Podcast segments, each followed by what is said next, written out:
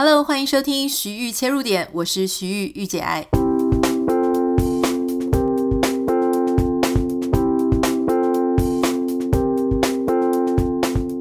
欢迎收听今天的节目，今天很开心要为大家邀请到一位我在求学时期哦，已经蛮久以前的，当时就已经非常如雷贯耳。然后台大有一位教授非常非常的知名。讲话风趣幽默，他开的这个爱情社会学呢，就是吸引所有当时，因为大家知道我们这种什么研究所时期的学生啊，那个年纪就是费洛蒙就是萌发的时间，所以大家就一定要去上这个爱情社会学。很可惜，我那个时候没有去到现场一睹老师的风采。不过老师后来出的书文，其实我都有阅读了哈。今天我们要欢迎的是台大社会系名誉教授孙中兴教授。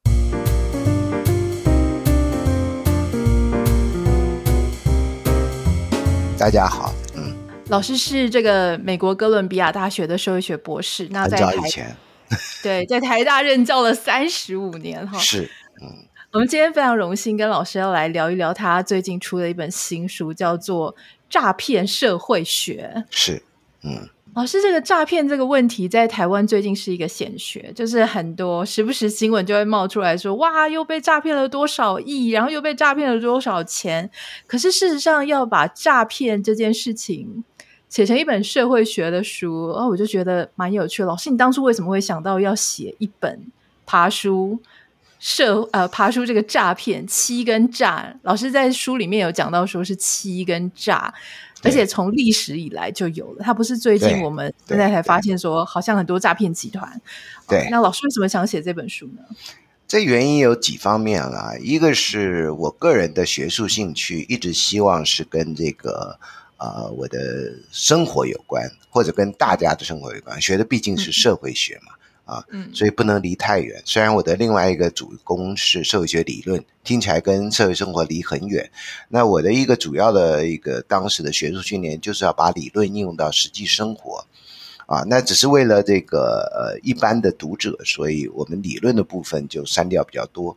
但是我在上课的时候啊，这门课呃上过三次啊。在我退休之前上了三次，所以我们我在上课的时候花很多时间讲理论的东西啊，然后出书以后这个部分就有一点删掉，所以这是一个原因，就是我对于很多不只是，其实，在爱情社会学之后啊，我还对于幽默我也开了课，也上了网，我对于知识比较严这个严肃的这一面我也开了课上了网，然后呃。诈骗社会之后，其实我对于怪奇现象受这个美国影集《怪奇物语》这个名字的影响，不是内容啊，我也开了一个怪奇社会学。然后我还有一个也比较大的，就是叫比较文明与全球伦理，这是在我退休的最后一个学期开的课啊，因为在英文来讲，其实退休跟毕业一样，就是 commencement 而不是 graduation，嗯。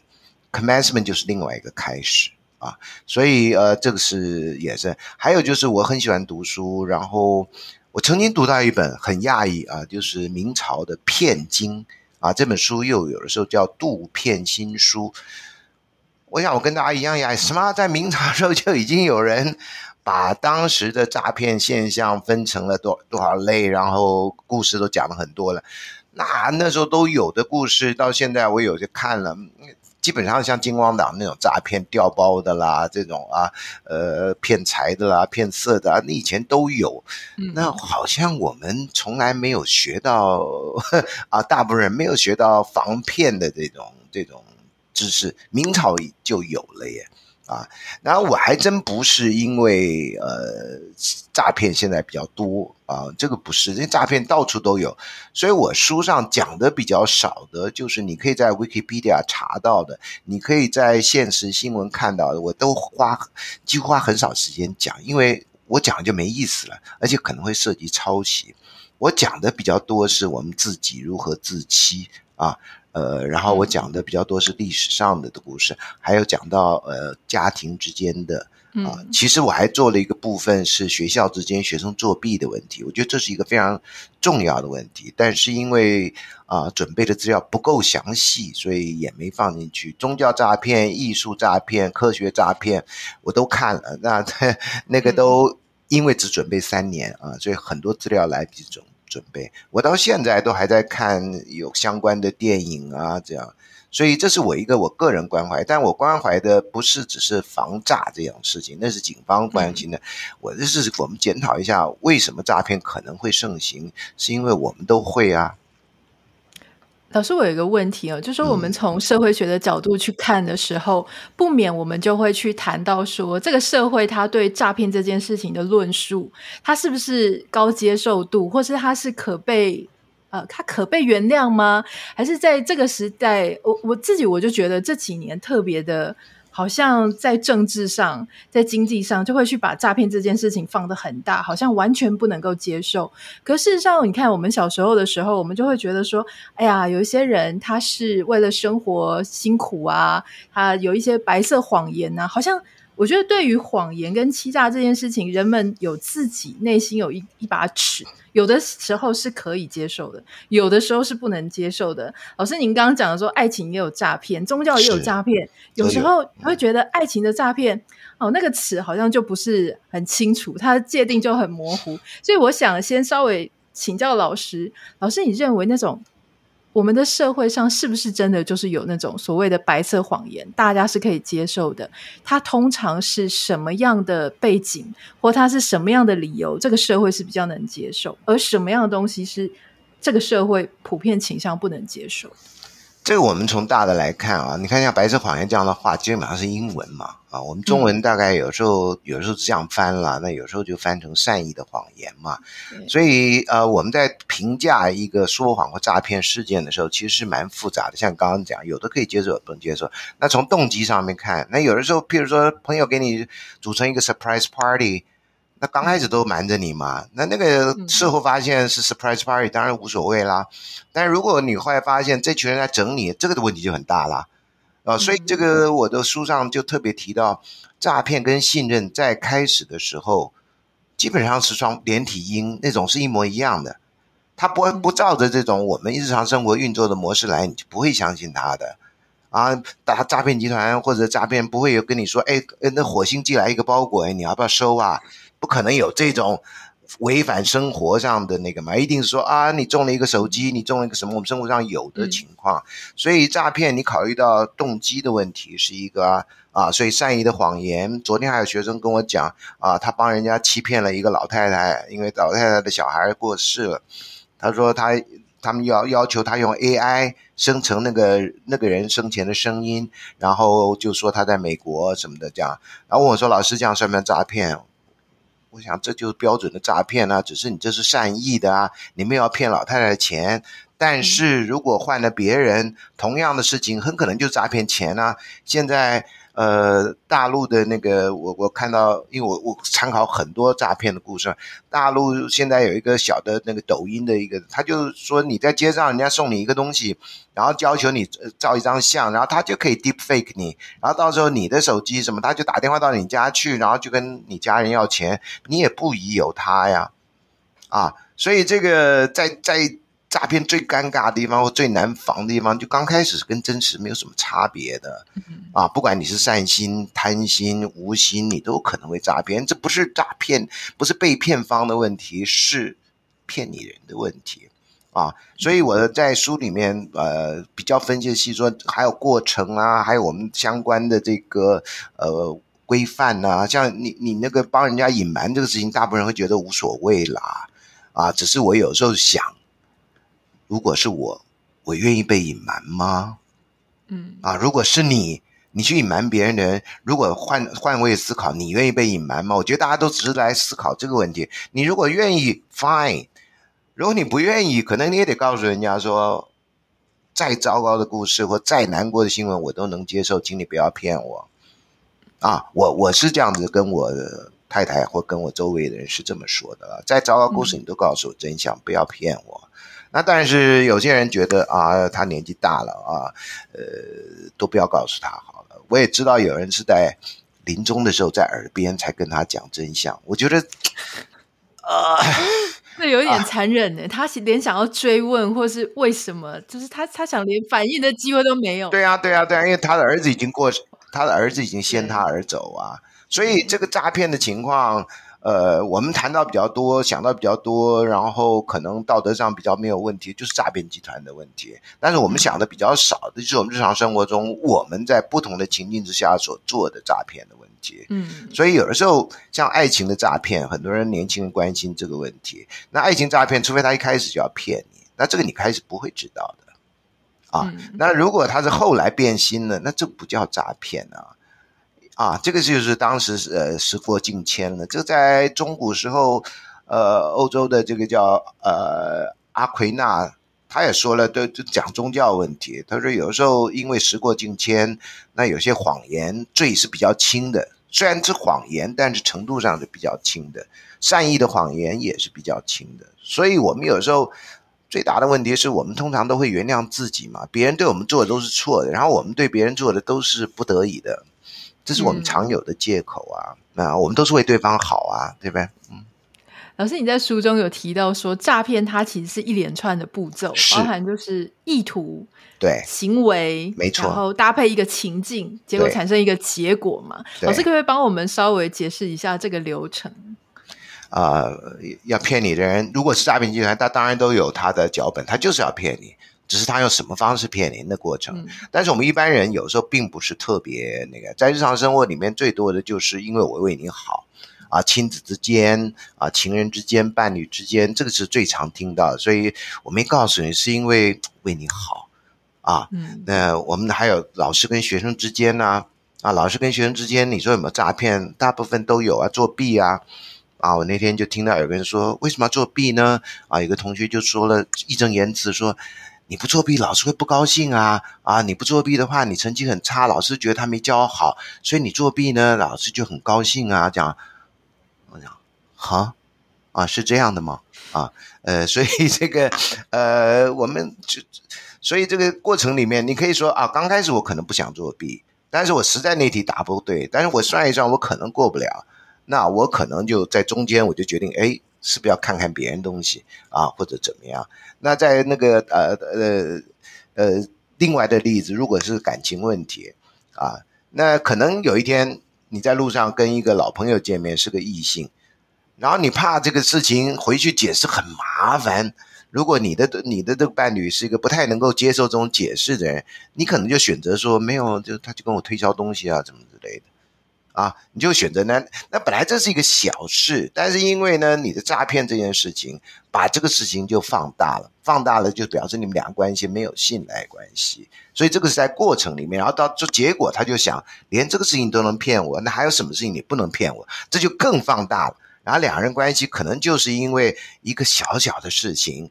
啊，其实解释过去就算了，但是因为你担心他，他担心你，你预先想到未来的这种麻烦事，你就想算了，我就用头过身就过，就撒个谎吧。没想到这个谎后来被揭穿的时候，问题是更大的。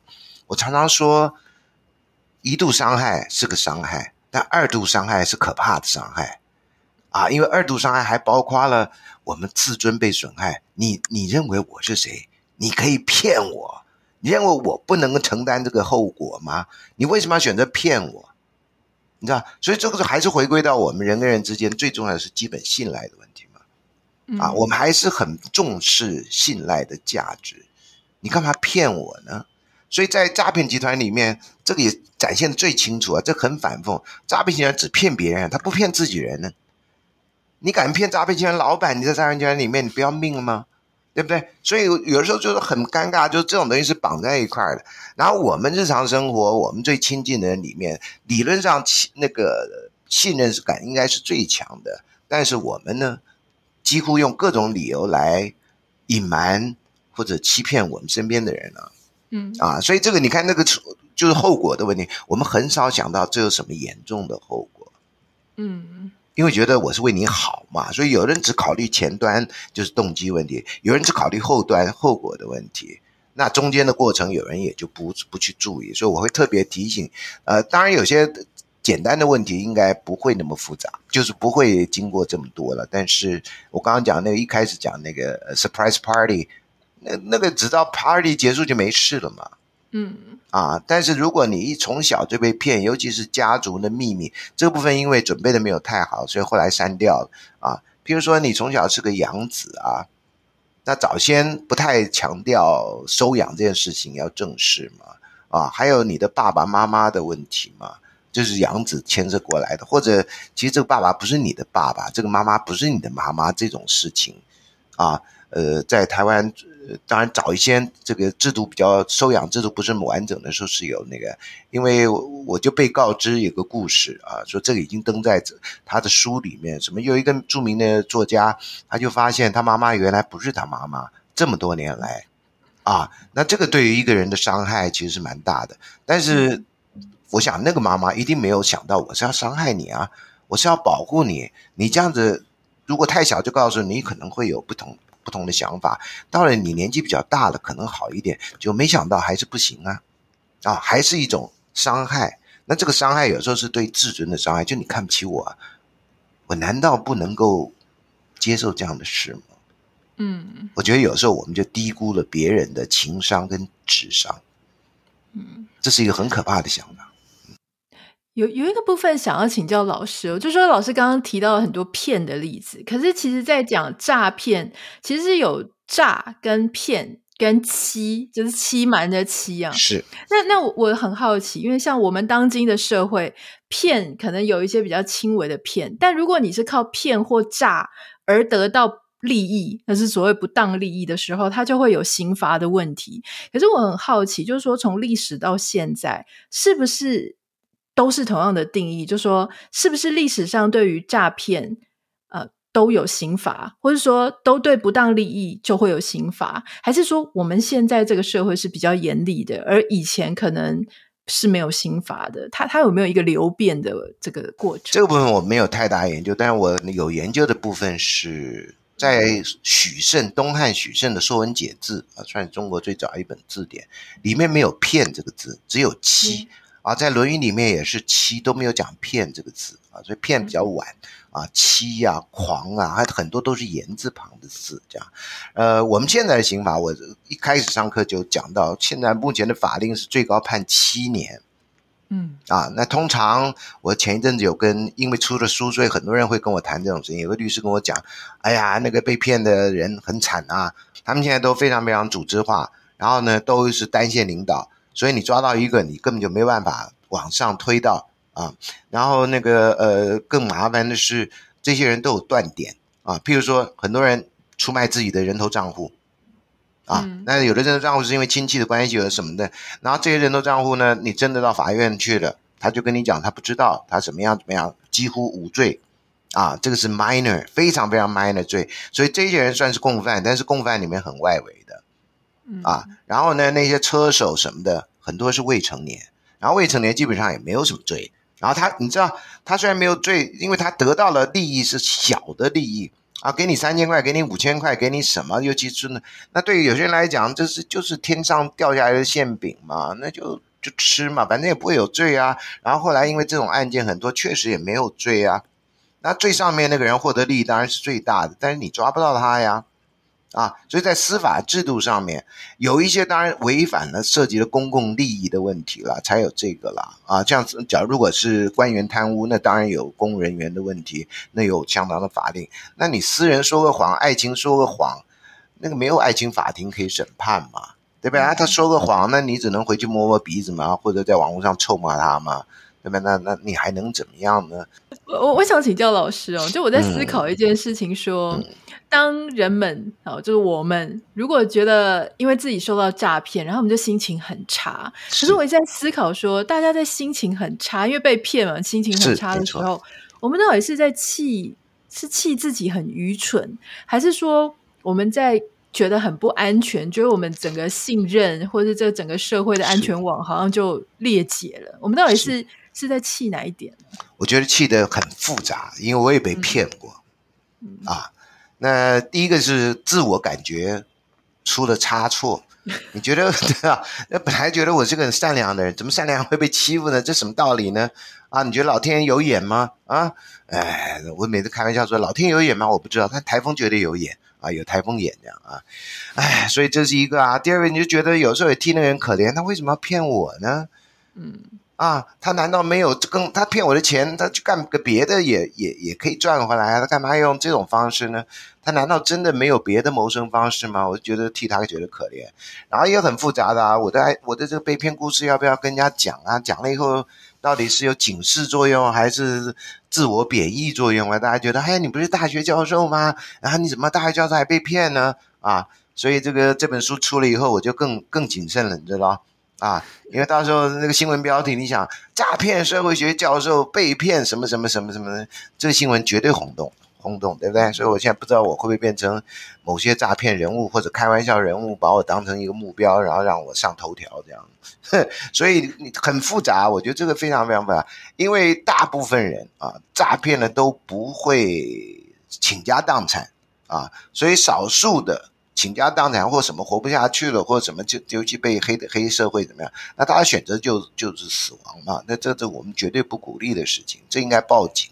但是警方前一阵子我也听说，警方跟检方最近因为诈骗事件频传，所以他们的任务非常重。但是，一样因为证据有时候很难取得，嗯啊，他们有的在海外，有的在干嘛，所以效果并不是很大。然后。报案数很多，那接电话的人，据说啊，就告诉打电话的人说，你防诈的办法就是零信任。哇，那这个社会怎么样？我说，我说怎么可能呢？对，记者跟我讲的时候，我说这不可能啊，零信任你就开始怀疑你打这个电话是诈骗集团设的，你知道吗？就你被骗活该啊！但是他们确实人力如果也不够，任务又加重，这我们所有人都知道，那事情一定办不好。嗯，对不对？这不是他们的问题，所以诈骗更可以堂而皇之用这种，我就尽量骗了，反正你逮不到我，然后最后你工作压你半死，你也没办法好好的来啊。尤其走司法程序是很久的事情啊，嗯、啊，你也没办法好好的来处理这个事情，然后就这样子，你的对制度的信任、对政府的信任就彻底瓦解啊，这就更可怕啦，这就更可怕了，这谁选上都都是个大问题啊。因为老百姓再也不相信政府的时候，嗯、你想能干什么？完全没有 credit，credit 崩坏，这是很可怕的事情。所以那个零，我觉得他讲说零信任这件事情，我我我的解读是他真的很无奈啊。嗯、我想他如果是防诈的单位，不可能叫人家零信任，因为信任跟在我们生活中是最基础的啦。嗯，对啊，是，特别是警察系统，我觉得他就是靠着民众对他的。说真的，就是要盲目信任他，那这个社会的公权力，你才会相信有那个东西的存在。但他们也不能太累啊，你累到一个地步，我们所有人不是只有他们，我们所有人累到一个地步，事情都做不好的。所以这是制度上的改良，就是更多的人要投入的话，就应该有更多的人力、更多的经费。嗯啊，那这个我看前一阵子前瞻计划好像都没有提到这种防诈的这种人力上跟配备上，还有我们台湾现在有数位发展部嘛。啊，那很多诈骗现在是靠网络嘛，我们一般人也不太知道他们到底做了什么来防诈，效果如何，我们感受不到，但可能感受到就是说，哎，怎么这被骗的情况，这个报报警数越来越多啊，确实是这样，这个统计数字支持，而且官方统计数字，嗯，所以你不从制度上来做，不从经费上来补足，那真的我们有一天真的可能会走向趋近于零信任。趋近于了，啊，老师刚刚前面提到，就是说您也有一块这本书里面有一大部分在讲关于自欺这件事情，对对，所以我想要请教老师说，很像很多人都说你不要再自欺欺人了，所以可是自欺是不是真的会让人得到一种快感？还有我我另外还有一个问题就是。自欺这件事情，难道真的只有在个人的层次吗？会不会有一整个社会、一整个文化一整个群体，他全都在自欺欺人，就是他是不是有可能超越了个人层次，变成一个团体集体的自欺欺人的？这有两方面啊，一个就是层次的问题，个人层次跟比较大的社会或国家层次，这你讲的很好。嗯、那另外一个是自欺的不同的效果的问题，因为在呃医学的研究啊，这不是我的专长，我是看别人的研究，嗯啊，那有些自欺对自我心理建设是有帮助的。啊，譬如说，可能比较低潮的时候，每天起来，然后面对镜子，你就每天说你你今天会很好，你今天会很好。你如果长期这样做，确实会建立一点自信心，这样的啊。所以这个有这个部分的效果，不是都有效果。就好像有人说你得了癌症啊，那如果第一个就是看你要治疗或不要治疗，但最重要一个是要保持愉快的心情啊。那这个某种程度也是。自欺，因为你癌症了，你怎么可能愉快的心情呢？所以你如果有愉快心情，必定是那种脑子很复杂的人，就说：“哎呀，我得了癌症，那反正我就要死了。然后如果我信教，那我可能就更加与主接近了，那这是好事啊！我我的逻辑我只能这样推啊，那可能我就无所谓了，反正人生总是一死啊啊，与其忧愁死也是死，那我就快乐一点吧。我那天就听说了，说我们呃年纪大的人可以去买房子。因为你贷款付不完，你付不完你就走了，然后你还可以住新房子。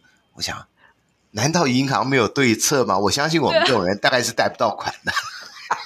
银行应该不会借。对对对啊，对对，反正我现在因为讲这个，所以很多人好。我们再回到这个自欺的部分，所以自欺有它可能的一个比较好的一面啊，嗯、但是不是百分之百的。啊，不可能所有病只靠着自欺就全好了，那医院都是骗人的嘛，不可能嘛，啊，所以自欺有这个一面，还有就是，呃，我们日常生活的自欺问题比较小，因为有时候就是影响我们而已啊。每天白雪公主的妈妈啊，每天都自欺嘛，但是白雪公主妈妈买的镜子不自欺嘛，对不对？啊，她会告诉你啊，现在最美丽的人是谁啊？那我们现在在日常生活里面常常叫人家帅哥美女嘛，那叫帅哥美女你就真信了。啊，那某种程度不也是自欺吗？对不对？但是听了舒服啊，啊，听了舒服嘛，这这个是，所以我觉得一般人讲帅哥美女，我从来不回头的啊，因为我现在是老头，没有人讲，哎，你帅老头，没有啊，所以这个，呃，在个人层次啊，所以个人层次当然还有一些自欺欺人的地方，是很多人觉得他自己很有权威啊，啊，老板、嗯、特别是啊，觉得很受的对员工的爱戴，这是标标准准的自欺欺人。所以才有那种网站，什么靠北老板啊，什么之类，你知道啊？然后那个群组里面有一个大家的群组啊，然后最后再有一个群组是没有老板的那个群组啊，啊，这样才能靠北他嘛。我们老师也是一样，刚开始说啊，同学大家加群组啊，加 Line 啊，就加了，加了以后呢，他们还有自己有一个群组，这样啊，那个是我们在大群组里面看不到，所以很多人早就知道这种事。那另外一个大层次、社会层次的自欺欺人，就是意识形态嘛。不同的国家，不管它的政体是什么样。都用那种我们民族最好，我们国家最好。那对方那个家伙是王八蛋，你知道吗？他多坏多坏多坏，你知道吗？啊，我最近在看一本美国人写的书，翻成了简体中文，中台湾没有啊，叫做《当总统说谎》（When Pres When the Presidents 啊是 S Lie），就当总统说谎的时候，那个从美国历代从雅尔达密约啊、雅尔达条约到呃越战。到这个后来波湾战争啊，这些事情，那个总统都跟全国人民说谎啊，而且总在更早的时候还包括那个古巴飞弹危机嘛，啊，那种说谎都是塑造了神，那个把把政治人物，尤其甘乃迪总统塑造成很大很伟大的英雄，他就没告诉你真相，就是他跟苏联做了一个交换啊，这是后来。当时其实有人也知道，那后来有些回忆录就更清楚。就他当时要求古巴撤掉飞那苏联的飞弹嘛，然后呢，他就撤掉土耳其的飞弹嘛。那撤掉土耳其飞弹这一点，在自由世界基本上是当时是不知道的，就觉得你看他靠着他的这种英勇，靠他的毅力，靠他的正直，击退了这个苏联这个这个射飞弹这个事情。啊。那这个不只是他呀，从后面的故事，那个呃越南的问题也是，然后到后来波湾的问题，呃很多人可能比较还近的就是说伊拉克有大量毁灭型武器嘛，这件事情电视新闻都有嘛，现在找影片都可以找得到嘛，结果把人家国家搞得一塌糊涂，也什么也没找到嘛，啊，所以这个是一个集体的志气，大家都认为有，然后我们是正义之师，我们就是要干掉这个国际上的大坏蛋，这样啊，嗯，呃，这是这个这是非常标准的自欺欺人呐、啊。但是你在当时如果讲这种话，或者台湾讲某种不符合政治正确的话，那你就是会被大家挞伐，叫现在叫什么出征吧，好像，嗯，所以用这种方式，用舆论压钳制的方式，所以民主没有更没有什么言论自由啊。民主很多地方不是我们当初想象那种言论自由、公开讨论，没有啊，就找侧翼一直攻击你啊，这个政治上看得很清楚啊，我就不要多说什么了啊。我一直讲美国是因为美国的资料比较详细，那美国都这样，其他国家就真的不堪不堪你去深入的想。真的，我我我们左边的某强国最近他们重新画了他们的领土。跟领海的地图，然后他们就画的跟以前都不一样了，就是他们把这个印度洋、印度的一些领土都画成他们自己的，所以现在有很多国家，他们现在都在跳脚。那我在看到这个事情的时候，我就觉得非常的荒谬。我就想说，哎，你现在就是自己画完就说是你们自己的，在当代，我们现在二零二三年，我们会觉得他在。自欺欺人。可是，如果说像现在他们的小朋友在念国小的，他就开始去读这些东西，哦，这个都是他们的。虽然国际上都不承认，可是他只要把这个消息封锁，他就会这些人他会把这些此时此刻我们觉得是自欺欺人的故事，把它变成他的真实。很可能他二十年后，他就觉得，对啊，那本来就是我们的。老师，你怎么看这种从谎话过度，结果变成大家都相信，它反而变成一种真实的存在。这个事情是是常常会发生的吗？还是说，只有研究意识形态的人经常发现的问题？我自己在念书过程也发现，嗯、我到美国念书的时候，我们班上有个韩国同学啊，我就很高兴跟他聊天，说啊，你们韩国人是我们中国人过去的，因为我当时的历史是这样教的。嗯，他气得跟我翻脸啊。啊我那时候才知道说，哦，你们在韩国不是读这样的历史啊？还有你刚刚讲地图的问题，地图是非常政治的啊。这个如果你研究地图政治史，你就知道每个国家都会把自己的领土弄的是历史地图，你知道？像你大概已经很久没看过中华民国地图了啊。嗯、我们小时候的中华民国地图是包含外蒙古的。有，我知道，我记得。对对对对对，现在因为现在情况不一样，所以已经很少人看中华民国地图，还是一个完。完整的秋海棠，对对对对，那就很尴尬嘛，对不对？你不是把人家蒙古国整个国你都认为是你自己的嘛？啊，所以我们有很多这种历史上的残余的问题嘛。那有一些是领土争议嘛，这是国际法上，譬如说日本啊跟韩国有争议嘛，啊，然后呃这个日本跟苏联也有争议嘛，二次大战没有解决的有一些领土的问题啊，对啊，嗯、啊，你知道美国 在古巴有一块地方叫管塔那摩。啊，听听起来很像那个，对，你如果上那个就在古巴嘛，那就是一个方方正正切的一块嘛。那边现在是拘禁那个，因为不是在美国本土，是拘禁美国认为的恐怖分子，不需要经过审判的嘛。那叫管他那莫贝嘛。所以全世界不是只有你讲到的地方，你没有讲到的地方，全世界几乎都是一样。这是让人觉得很沮丧的事情啊。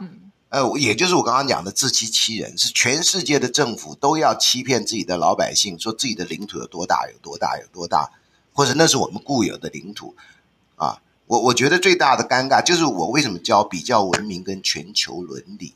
我希望大家多花一点时间想象世界和平的问题，从人民的立场，而不是从政治的立场。嗯啊，我们花太多时间在准备作战呢，军事演习。然后那天我就忽然间想到，我在我们读书会说。和平需不需要演习啊？为什么我们一天到晚在备战、备战、备战，没有在准备和平呢？其实我们在台湾，至少我们在台湾的经验已经过了七十年以上的和平时间。我们其实对和平的经验是比对战争的经验或记忆要来得强。我们为什么不能延续这个经验啊？让我们跟后代子孙都能，还有其他人都能过得更好呢？啊，这是另外一个思索了。啊！但是因为政治力量很大嘛，你跟他说这是诈骗，这是意识形态，那他就觉得你不爱国，你叛国，你可能是间谍，你可能是干嘛？他就用什么法令来干来办你啊？嗯，这种事情也不是不不见不也不是不常见了啊，嗯，所以政治上面啊，特别容易有那种制度上的自欺，对自己的啊。嗯老师，我在节目最后，我想要请教一题哦，因为老师可能也有感受说，在出版界，特别是大众大众文化出版界呢，心理学，因为我自己是以前在研究所的时候，我念社会学比较多，那但是在老师前面，我不敢说我念比较多，我是比较有接触。但是在大众文化这边呢，其实我发现很多很多人喜欢的是心理学哈。现在一大堆的咨商师啊、心理师在出书，所以诈骗这个部分，它其实当然是可以从个人层次，就是说哦，我被诈骗了，我心里的反应是什么？那老师这一本叫做《诈骗社会学》，可不可以请老师最后最后用一个比较简单，大家可以理解，就是说诈骗，我从社会学层次谈，会跟心理学层次有什么不一样？那我会有什么样的学习？这样。啊，简单讲，我们社会学比较重视制度问题。所以刚刚讲说，既然诈骗是靠着制度的漏洞造成的啊，那你当然就得用制度的方式来弥补、来杜绝。那不是靠个人努力可以做得到，这点可能跟心理学有点不一样啊。第二个是文化问题，这我们社会学关心这个，你要弄让那个社会充满了没有作弊的文化。你知道有一本书讲美国文化，大学里面就讲叫作弊的文化。啊，那个其实不是说美国才是作弊的话，全世界都弥漫着这种作弊嘛。尤其现在的教育，啊，所以我说很可惜，就是我的那个呃讲作弊那章啊，这个是因为我在学校教书，我三十五年来感受到这种情况。很多人认为啊，在最好的大学应该没有作弊吧？